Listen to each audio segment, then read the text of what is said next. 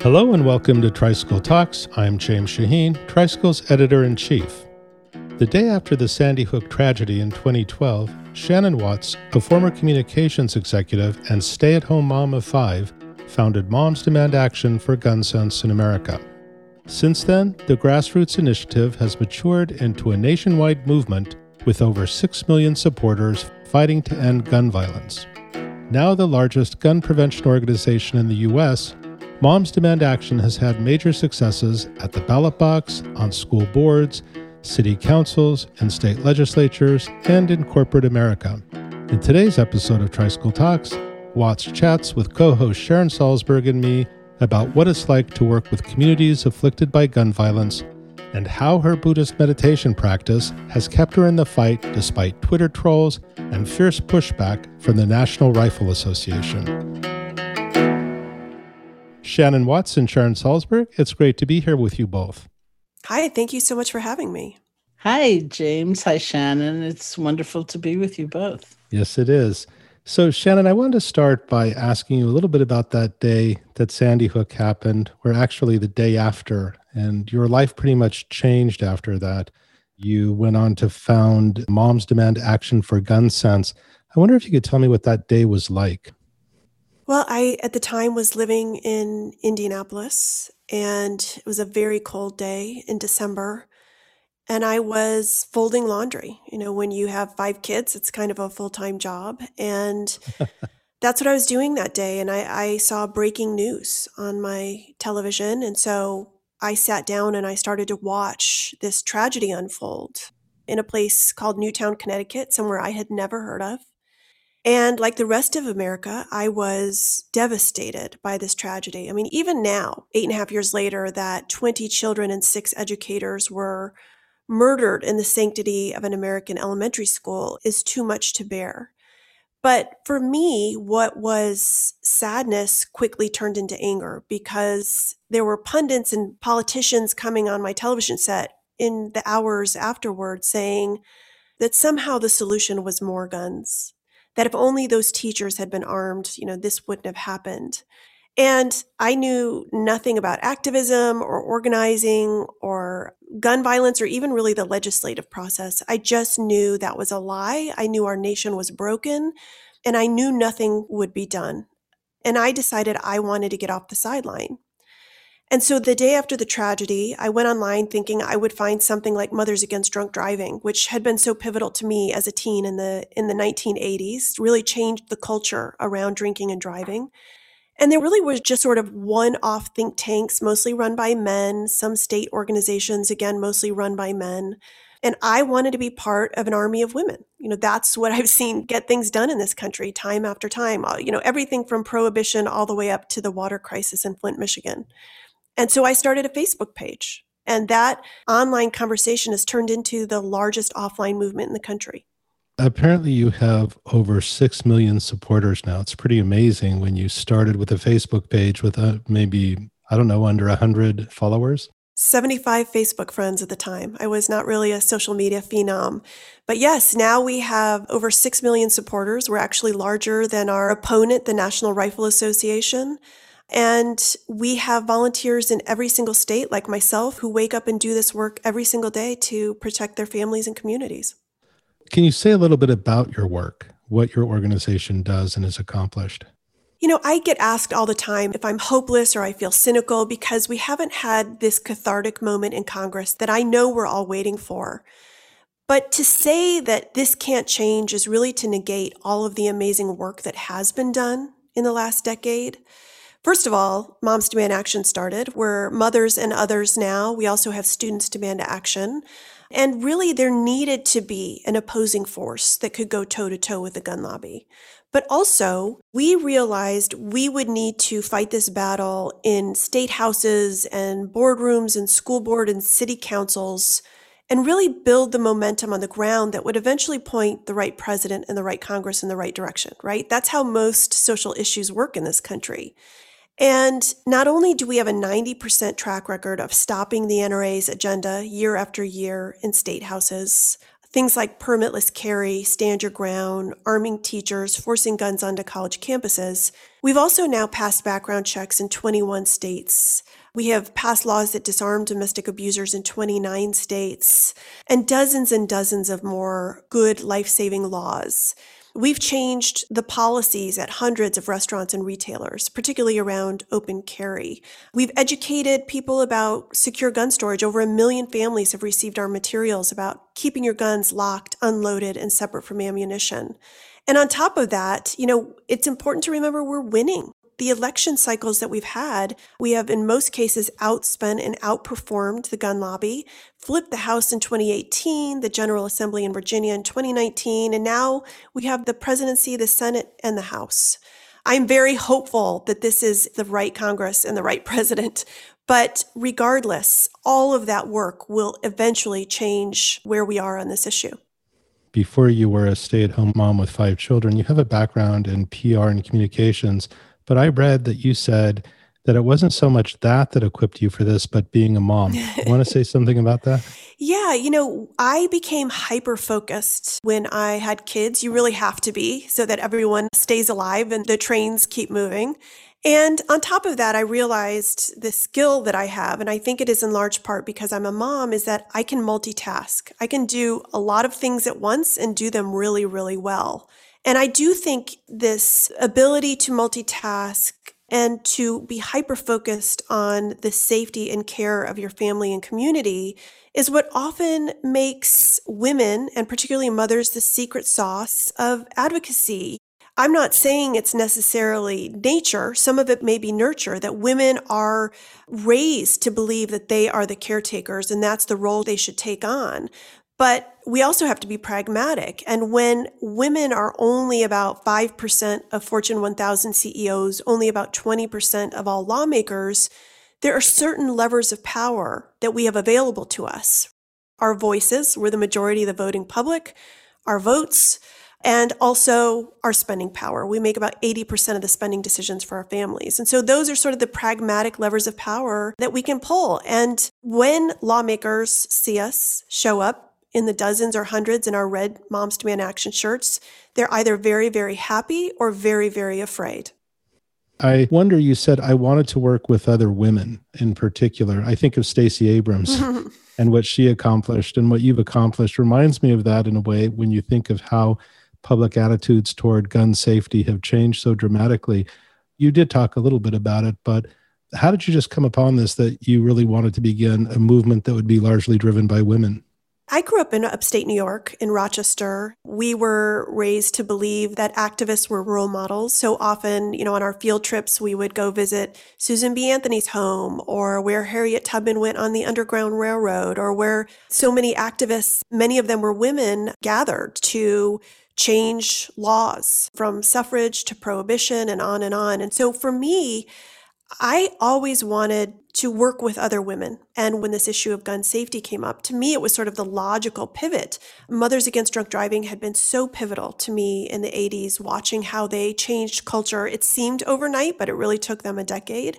And when I became a mom, that is when I think I started thinking so much about not just the safety of, of my own family, but the safety of my community. And I saw so many other women who had that same concern. And I also think, you know, women are fierce when it comes to protecting their families and communities. And it seemed logical to me that women would be the NRA's worst nightmare. That if we banded together and we took on one of the most powerful, most wealthy special interests that ever existed, that we could beat them. We would be David to their Goliath, but ultimately we could beat them. And I was right. You said something that I read. Gun owners are afraid that their guns will be taken away, whereas mothers were afraid their children would be taken away. So, is that sort of motivation that seems to have in part driven you? Absolutely. There's this very vocal minority of gun extremists in this country who believe any law whatsoever is an infringement on the Second Amendment. That's a, a perversion of the Second Amendment. And when you talk about guns with average gun owners or even Republicans, they agree that there should be responsibilities that go along with gun rights. And I do believe there's a fierceness and a protection that women feel that, you know, if we lose our children, we have nothing left to lose. And so we aren't going to be intimidated by the death threats or threats of violence that we receive on a regular basis for doing this work. We can't afford to be intimidated into inaction. And I think that's why we've been so successful because we understand that every single day 100 Americans are shot and killed, 200 more are wounded, and, and time is really of the essence. Sharon, you've seen people who have worked with victims of gun violence and the burnout they experience, and you've helped them a lot. I was so heartened, Shannon, by your message of hope because so many times, you know, it's exhaustion. And while I love the steps of progress that you listed, which were not often thought about, often it's just the frustration and just the sheer bewilderment almost like, how can people not see themselves in one another to the extent of not feeling something when you realize someone has lost their child? And and yet that's kind of existing you know this callousness that we see so much of the time and so that can be really overwhelming. And I was going to ask how you find the ability to carry on in the face of all that, although you may have answered the question with your list of actual successful measures. Well, I'm definitely motivated by our wins. And in fact, when we poll all of our volunteers, it's also what keeps them going. This idea that we are making progress. And we have a motto called losing forward. So even if we lose, we know we have learned something so that we win the next battle. And I could give you so many examples of where that's happened. We also know this is a marathon, not a sprint you don't get involved really in any social issue, but in particular those that are led by a special interest without believing that it's going to take several election cycles, many years, if not decades, to get the work done. That doesn't mean you don't engage and you don't do it. But just as it's a marathon, it's also in many ways a relay race. You have to pass the baton when you need to prioritize yourself and self care or your family or your community. I've seen many people step away and take a break, especially during COVID. But they come back and the work will still be here when you get back. And it is important to remember that self care is a vital part of any advocate's agenda, that you have to make sure you're making time for yourself and that you are recuperating and that you are resting because you can't fight this battle without making sure that you have those reserves. What is self care for you? I would definitely say uh, meditation is a big part of that self care. I actually take a Buddhist class every single week with Ethan Nichtern online and really enjoy continuing to learn and continuing to grow and, and making sure that my activism isn't everything that I do. I have a very wonderful and supportive husband who I enjoy spending time with, and we get outdoors as much as we can, whether it's hiking or just getting away from our computers and our Zooms for a while. But everyone has something that helps them decompress. And we really encourage our volunteers to find what that is. I think meditation is such a great tool for not just restoring your mind, but making sure you stay grounded. And when you do receive death threats or trolls online or losses, that in many ways you see those things happening almost as you do your thoughts during meditation, knowing they're temporary, knowing they're impermanent, and knowing they go away. So much in what you just said really struck me. Also, when you talked about death threats and trolls, I thought, can't we just disagree with one another anymore? Does it have to be this kind of hyper dramatic antagonism, you know, an enmity that seems to be brewing? And it's not universal. And not that a lot of it comes my way, but certainly not death threats thus far. But to whatever degree that happens, people say to me, you have to remember these are not massive numbers of people. Yes, I think that is so important to remember. You know, that this is a very vocal minority. And when you look at polling around this issue, 90% of Americans, that includes gun owners and Republicans, support common sense background checks. And again, the purpose is to silence and intimidate people. So we just have to make sure that we're able to resist the feelings that arise when you are being trolled and people are threatening you. I never imagined as a mom of five, you know, that I would have to travel with a security guard, use an alias, all because I think gun owners should have to have a background check. it seems pretty intuitive and common sense. But again, allowing this vocal minority, these gun extremists, to write our gun laws is how we got where we are in the first place. And so it's time to undo that. My understanding is that there's a big difference between the common membership of the NRA and the leadership of the NRA in terms of positions about these things. And so yes. it can seem even more overwhelming when you start to project that it's like a massive number of people when actually it's an empowered few. It's a group of executives, just a handful of executives who have corrupted the gun lobby, who have used it to line their own pockets, and who have decided that American lives are less important than gun manufacturers' profits. And that's really how any special interest in this country has become corrupt. The good news is that the NRA is under investigation on many fronts, including being a foreign asset, including mishandling and misspending members' dollars, and I don't think they will ever return to the power they once had. And I think what we're watching right now is the beginning of the end of the gun lobby. You know, you couldn't have picked a more formidable foe than the NRA. I mean, they seemed, forget it, you know, a wall. And I love the idea of losing forward. I find that inspiring. But what I found even more inspiring was failure is feedback. Why don't you say something about that? Because Joseph Goldstein says struggle is feedback. Oh, wow yeah. You're saying failure is feedback so I, I really love that idea. Yeah you know when we started this we knew that in particular in red states where the gun lobby was so entrenched that it would be really difficult to make headway and we would spend a lot of time playing defense as opposed to offense and an example I'll give is, you know, I would travel to Little Rock, Arkansas and meet with the same handful of very nice women, but the chapter never seemed to grow. I think people in Arkansas maybe thought this was a futile way to spend their free time to work on gun safety. But what happened was the legislature passed a guns on campus bill it sailed through the state house. The governor signed it with the chief lobbyist at the NRA standing by his side. And it so angered people in Arkansas, in particular women and mothers, that we grew exponentially overnight.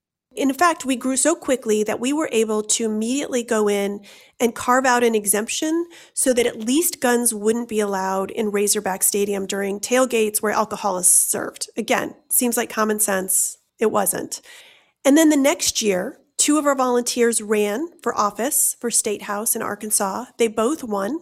One of them, a retired nurse, beat the man that put the guns on campus bill forward by 12 points. And then the year after that, they were able to stop Stand Your Ground twice despite a Republican supermajority. Now, we've certainly had other losses along the way, and we will have more, but we would never be where we are right now if we hadn't had that original loss on Guns on Campus. And I do think that's the story of activism. It's drips on a rock, it's never giving up, and it's learning from when you lose so that you can win the battle the next time. And with that, we'll take a short break and we'll be right back.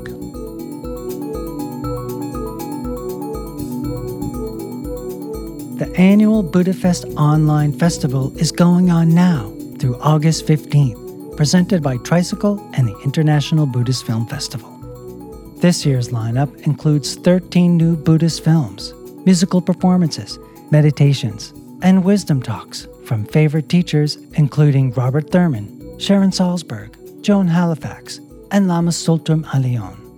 To stream the event 24 7 at your convenience, Buy your $30 online pass today at BuddhaFestOnline.com. With your BuddhaFest Online Pass, you'll also receive an exclusive 68% discount on Sharon Salzberg's new four hour online workshop, Compassionate Action The Fierce Heart in Challenging Times. Sign up today at BuddhaFestOnline.com. That's BuddhaFestOnline.com. Now, Let's return to James Shaheen and Sharon Salzberg in conversation with Shannon Watts.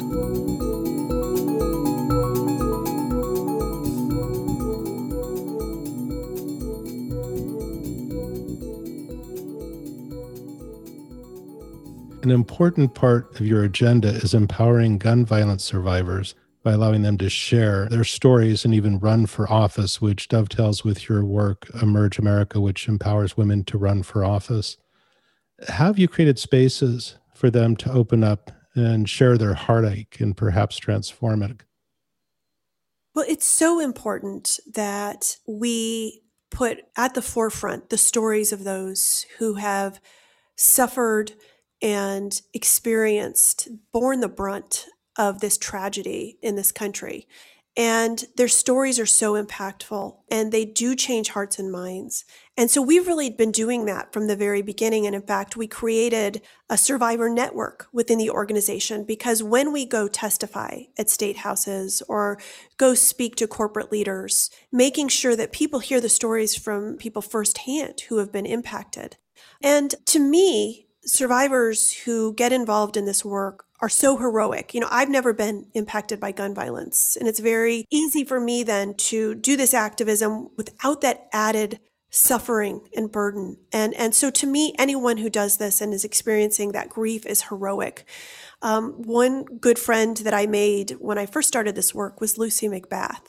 Her son, Jordan Davis, a 17 year old black teen, was shot and killed at a gas station in Florida because a white man, stranger, said his music was too loud and opened fire into the car he was sitting in, killing Jordan instantly.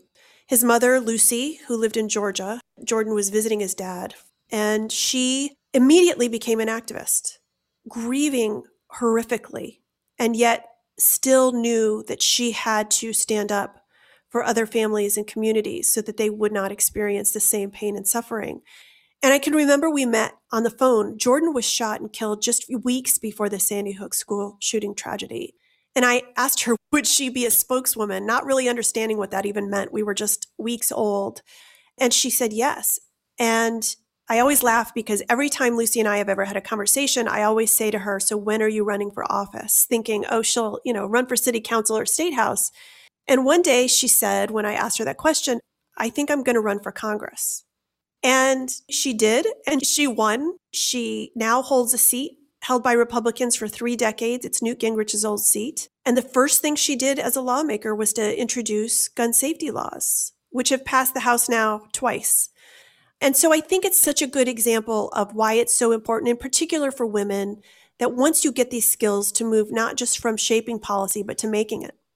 It's true. Those stories are just the most impactful thing one can imagine. And I, I remember I was invited to go to Parkland some months after the school shooting there and taught a day and met a number of people, you know, students, a few parents and teachers, and just honored them so much and did more and more work with them. And then we had a retreat up here in Barre for survivors of gun violence. And sadly, by then it was so many more people we could invite beyond Parkland. And so people came really from everywhere. And we had this amazing time. And I think that for many people within that community, they didn't often get together with the thought of healing. At least that's what they said. You know, it was more about making progress around certain issues. And one of the most unforgettable times was the last night of the retreat where we had a sort of open mic night, you know, and I thought, oh, this is going to be like a talent show or something. And, you know, people had guitars. And this one woman from Chicago got up whose son had been killed in a drive by shooting. And she told the story about uh, they have a church where there are many moms who had a child killed through gun violence. And one day there was a knock at the church door, and it was Yo Yo Ma. And he said, You know, hi, I'm Yo Yo Ma. I heard about this church and this organization. And they didn't believe it was him. They thought, Oh, that's crazy. And it was him. And what he did was he offered to create a piece of music dedicated to each one of their children. So he sat down and learned who they are. And I, I, saw that that was a hugely important thing that their child not be forgotten, that their child still had a voice through them, was still trying to make it a better world through them. And so he created a piece of music. So there were, I think, four people from that community at the retreat, and they each played a copy of that piece of music and passed around a photo of their child. And it was just this unbelievable moment where you got to see both the immensity of the loss and the determination and the clarity of these women. And then something else that you said made me think of the widespread ramifications in communities where there has not been necessarily a direct experience of gun violence. But I think for me, one of the most chilling stories about January 6th with the insurrection in the Capitol, I mean, chilling in the sense of poignant, was at one point Nancy Pelosi was talking about her staff, which is fairly young. And she said they locked themselves in the office and like hid under the table. They knew what to do because they learned it at school. Yep. And I thought, oh, look at that. The trauma that we experience as a country, even if you haven't been impacted by gun violence, you know, given that 40,000 Americans are shot and killed in this country every year, tens of thousands more are wounded, we're all impacted, including those lockdown drills. We've talked a lot about the dangers of lockdown drills, which have become a, a billion dollar industry, that they cause anxiety and depression and sleeplessness and worsening school performance. Data shows that. And yet we're putting our children through these drills starting in preschool. And the impact of that, I think, will have reverberations for generations to come. And, you know, Sharon, I think you raise another important point, which is when I started Moms Demand Action, I was a white suburban mom who was afraid her kids weren't safe in their schools. Mass shootings, school shootings, that's about 1% of the gun violence in this country. And black and brown women in particular have been doing this work with little to no attention for decades, literally putting their physical bodies on streets in their communities to stop bullets. And I think what is so important about this movement now is that we understand that whether it's gun homicides or gun suicides or domestic gun violence or unintentional shootings, all of it matters. It all has to be addressed, and it is all part of the trauma that is tearing at the fabric of our communities. We knew even before COVID started that about 4.6 million American children and teens lived in homes with unsecured guns. About 50 million guns have been sold in the last year alone. So surely that number has grown, and, and we're doing the research and, and parsing through the data now. But make no mistake, we have similar rates of mental illness in this country, similar rates of suicide attempts in this country. What makes suicide so lethal in America compared to other peer nations is easy access to guns. That's an amazing statistic. It is staggering when you think about the fact that in other high income countries, when people attempt suicide, it is often not fatal. And when they are given another chance and they seek help, they do not attempt suicide again. In America, suicides are about 90% fatal because it's almost often with a gun. You know, I want to ask you another statistic. You may or may not have it before I come back to meditation. I know somebody who's in the NRA. He's a gun sportsman, a gun enthusiast, and he's a supporter of yours too. I wonder how many people in the NRA actually do want gun safety laws and they're feeling the heat of the people who run the NRA, but they themselves understand the need. Have you had much contact with those people? Frank Luntz is a Republican pollster. He polls on a wide variety of issues, and he actually did a poll of NRA members a few years ago. And what he found is about 74% of NRA members support stronger gun laws like a background check on every gun sale. 74% is pretty large, but it's also important to remember that mainstream polling shows gun owners, and only one in 10 of whom even belongs to the NRA, support common sense gun laws. So this has huge consensus among the American public. The only place right now where this is a polarizing issue is in the US Senate. And when you have conversations with your friends or family members, you most often find common ground. We all want to keep guns out of the hands of people who are a risk to themselves or others. There are very few people who are extremists who believe it's not worth it, that, that somehow the price of freedom is our death, as though the Second Amendment is a suicide pact. That is a small minority of Americans. You know, I imagine all of the stress and the frustration that can come with doing work like this. How is it that you found Ethan Nichtern yeah, you know, I read Ethan's book. It was one that compared Buddhism to The Princess Bride. And we started following one another on Twitter and having conversations. And I was signed up for his mailing list, and I got this email that said he was going to have a class once a week for a year where he would, you know, go through the basics of Buddhism and then some. And you know, during COVID, especially, it was a place to gather with other people because I can't go to Spirit Rock or some of the other places that are near where I live and, and have that sense of community. And, you know, breakout rooms on Zoom aren't quite as fulfilling as sitting at a table or in a group of real people in real life. But I, I have found it to be really rewarding and educational. And I highly recommend, you know, no matter how much you know or, or think you know about Buddhism, it's so important to have a teacher and to, I think, constantly be learning. Well, you had said that you were initially really motivated by anger, which was a very interesting and I think natural and common kind of response. And it is a more delicate a task to utilize the anger and channel the anger rather than be consumed by it or overwhelmed by it. And, you know, listening to you, I've been thinking oddly enough about Fred Guttenberg's book. Fred had his daughter I'm trying not to say lost his daughter because I've been corrected about that. You know, they didn't lose them like a package. They were stolen. They were stolen. They were killed. His daughter was killed in Parkland, and he's very active in trying to make change. And his book came out this last year, and it was based on a rather famous quotation of Mr. Rogers asking his mother, I think when he was a child, about some dreadful circumstance or catastrophe. And his mother said, Look for the helpers. And so the book is called something like Find the Helpers. And someone asked Fred in an interview why he named it that. And he said, because so much love came our way. And it was so important and it really kept us going. And so listening to you, I've been thinking, well, this is a face of love. You are clearly one of the helpers and, and a massive influence on a lot of people. And I think anger is such an interesting discussion, especially around the context of Buddhism, because it can be like poison, it can be toxic.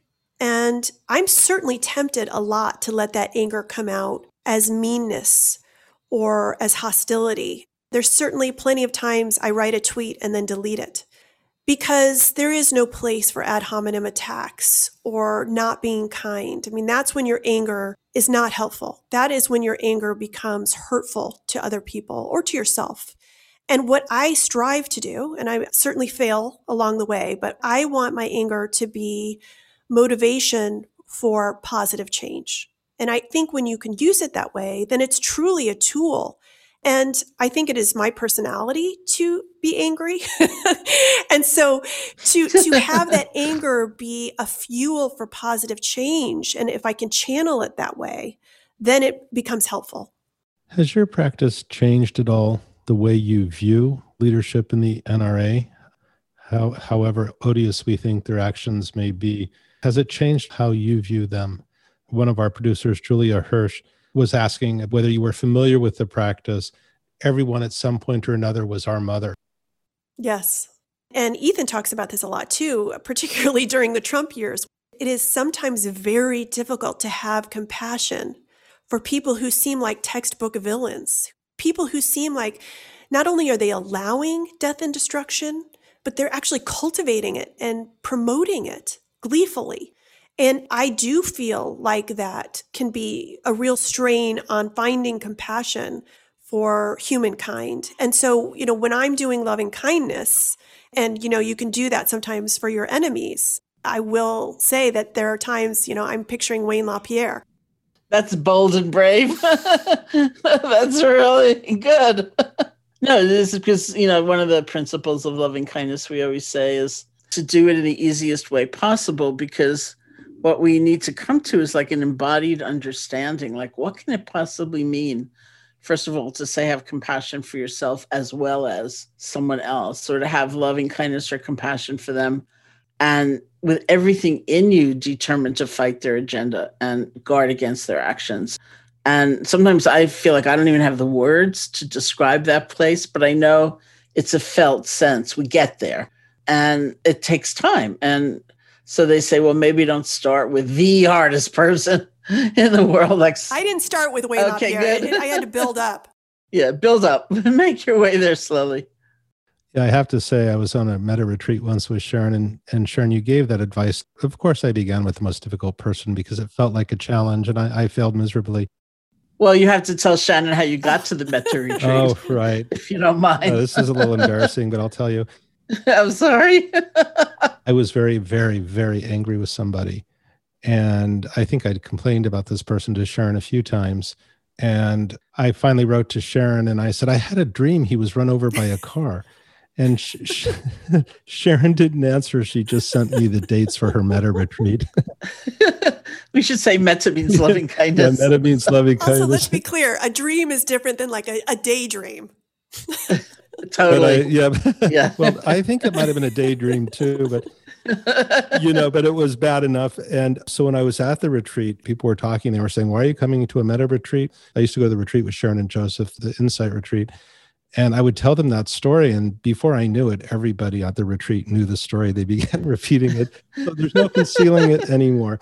But one thing I found particularly helpful, and I wonder if you do too, Shannon, is that both Joseph Goldstein and Sharon told me, you know, why don't you start by saying, may they be free of anger, greed, mm. and delusion? And that's not a hard thing to wish for. That was a start yeah. for me.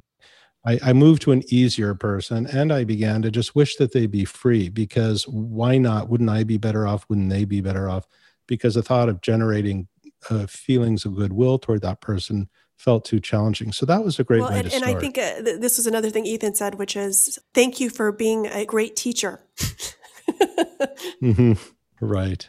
Because what I've discovered, you know, is that if I sit with anger, my own anger, and I just watch the play of emotions that are really making up that anger, you know, the fear, the sadness, everything, I virtually always come to this kernel of feeling helpless.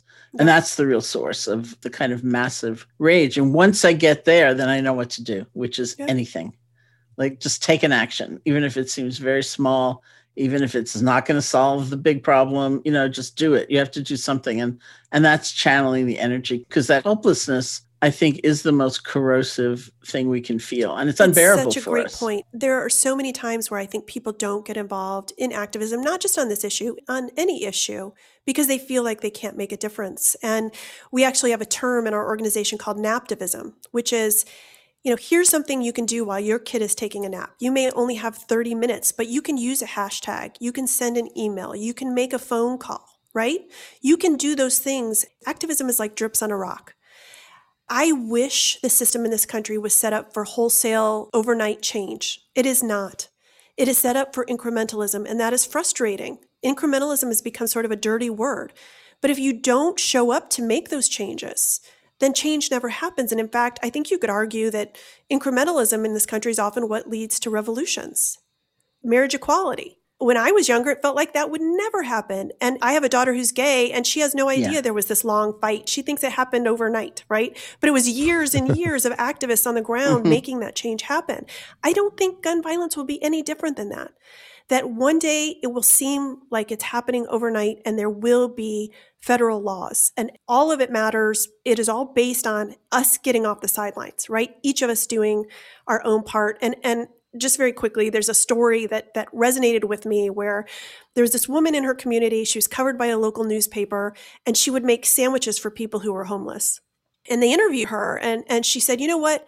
People reach out to me all the time, and they say, here's some donations to make more sandwiches." Or they call me to say thank you for making sandwiches. And you know what I want to say to them? Make your own damn sandwiches. Like if we all made sandwiches, there wouldn't be hungry people. Yeah. And so I think we all need to make our own sandwiches. You know, when you said naptivism, I thought you were going to advise people to take a nap, which is more like what I would what I would do. But you don't seem like the kind of person. Right. Well, that's back in the self care section. you don't seem like a person who takes a nap, though. It's just remarkable how much you've accomplished in such a relatively short period of time. Why don't you say something about your book, Fight Like a Mother? I really wrote it for three reasons. First, I wanted it to be part memoir. You know, what has it been like being the tip of the spear, particularly as a woman on such a volatile issue in this country? The other was to be part manual. I get asked all the time, how did you do this? Because I think there are people who want to do this on a completely different issue in their own community or their state. And the final reason was to be part manifesto. I really want to encourage women to run for office in this country. Our volunteers are running for office at a growing rate. I'm so excited to see that. I see that as kind of moms 2.0 that we will train and encourage our volunteers and gun violence survivors to run for office, any office, everything from city council to Congress, We had 100 Moms Demand Action volunteers run in the last election cycle, 43 won, which is a, a pretty outstanding wow. win rate. We now have two members of Congress who were Moms Demand Action volunteers.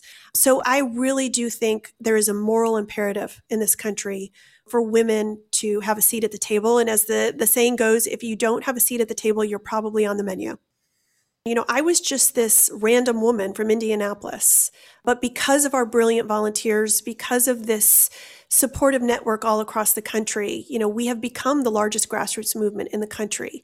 And I do think it's testament to women supporting women. And when I started Moms Demand Action, you know, I was in my early 40s, I'm 50 now.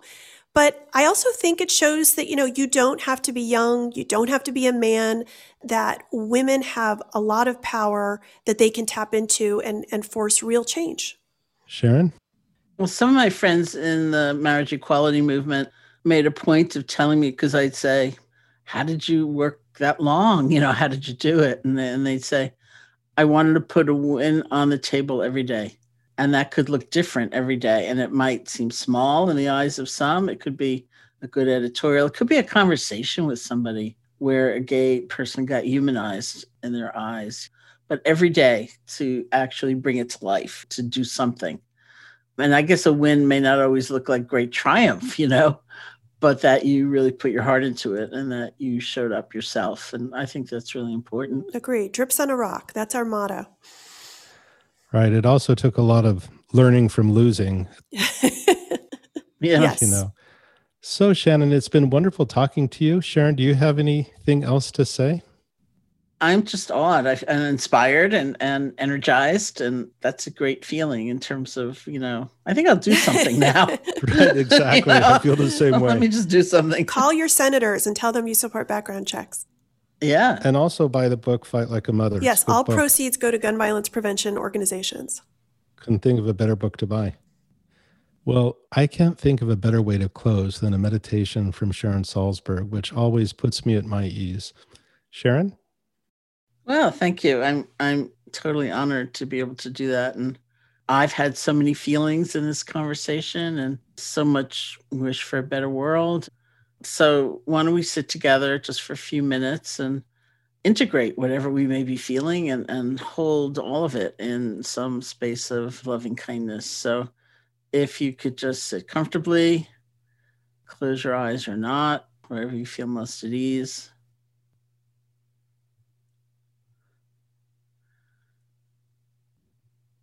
See if you can feel the earth supporting you.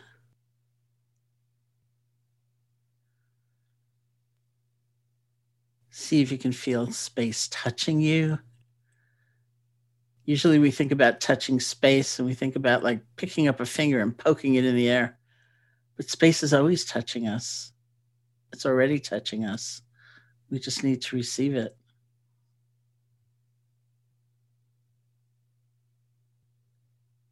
And take a breath, which is really like the gift of life. See if you can find that place where the breath is clearest for you or strongest for you as you let the breath become natural. Nostrils, chest, or abdomen. And bring your attention there and just rest. You don't have to improve anything in that moment. You don't have to change anything in that moment. We're just resting.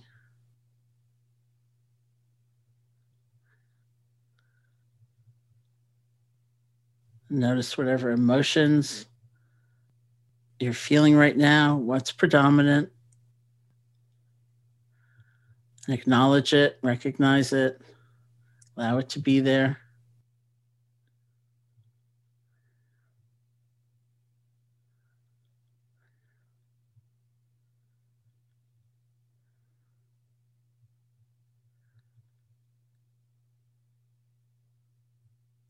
And I'd say, given the discussion that we've just had, if you were going to form an intention for finding meaning in your life or for making a difference, what would it be? Just see what arises for you.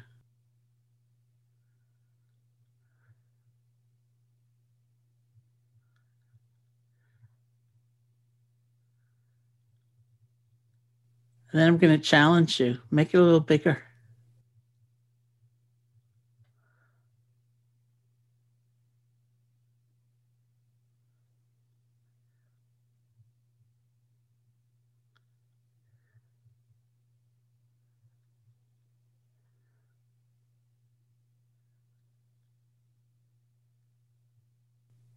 We can spend just a couple of minutes remembering those who've helped us, whoever they are, whoever comes to mind.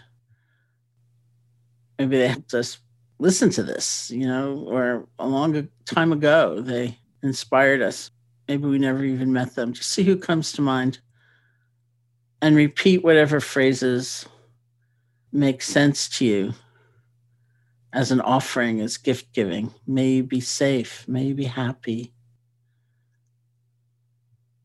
may you be healthy, May you live with ease of heart, whatever it might be.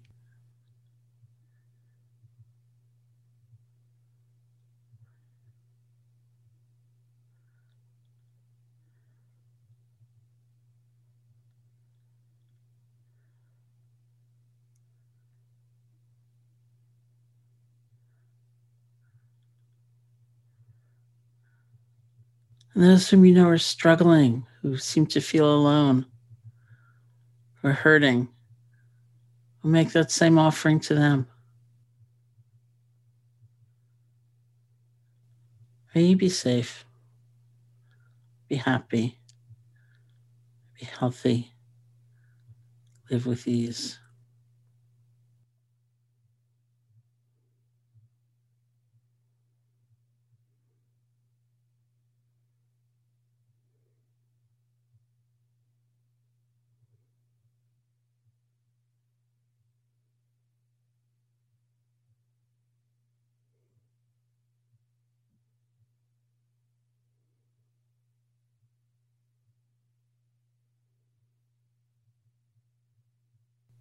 And then all beings everywhere, all people, all creatures, all those in existence, near and far, known and unknown. May all beings be safe, be happy, be healthy,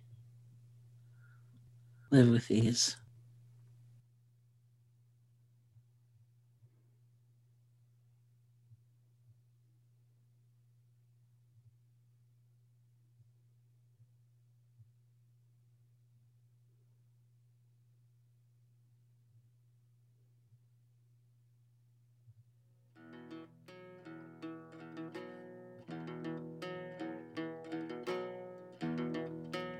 So thank you. Thank you, Sharon. And Shannon Watts, you're a huge inspiration. And thank you for joining Sharon and me. It's an honor, honestly. I, I love this podcast so much, and both of you, uh, so grateful for the work you're doing. You've been listening to Shannon Watts and Sharon Salzberg here on Tricycle Talks. Our next episode will air in two weeks when Andy Rotman, a scholar of Asian religions, takes us on a tour of the Buddhist cosmos to show us what hungry ghosts can teach us about greed, attachment, and compassion. We'd love to hear your thoughts about our podcast. Write us at feedback at tricycle.org. Tricycle Talks is produced by Paul Ruest and Julia Hirsch with help from Amanda Lim Patton and Sarah Fleming. I'm James Shaheen, editor in chief of Tricycle the Buddhist Review. Thanks for listening.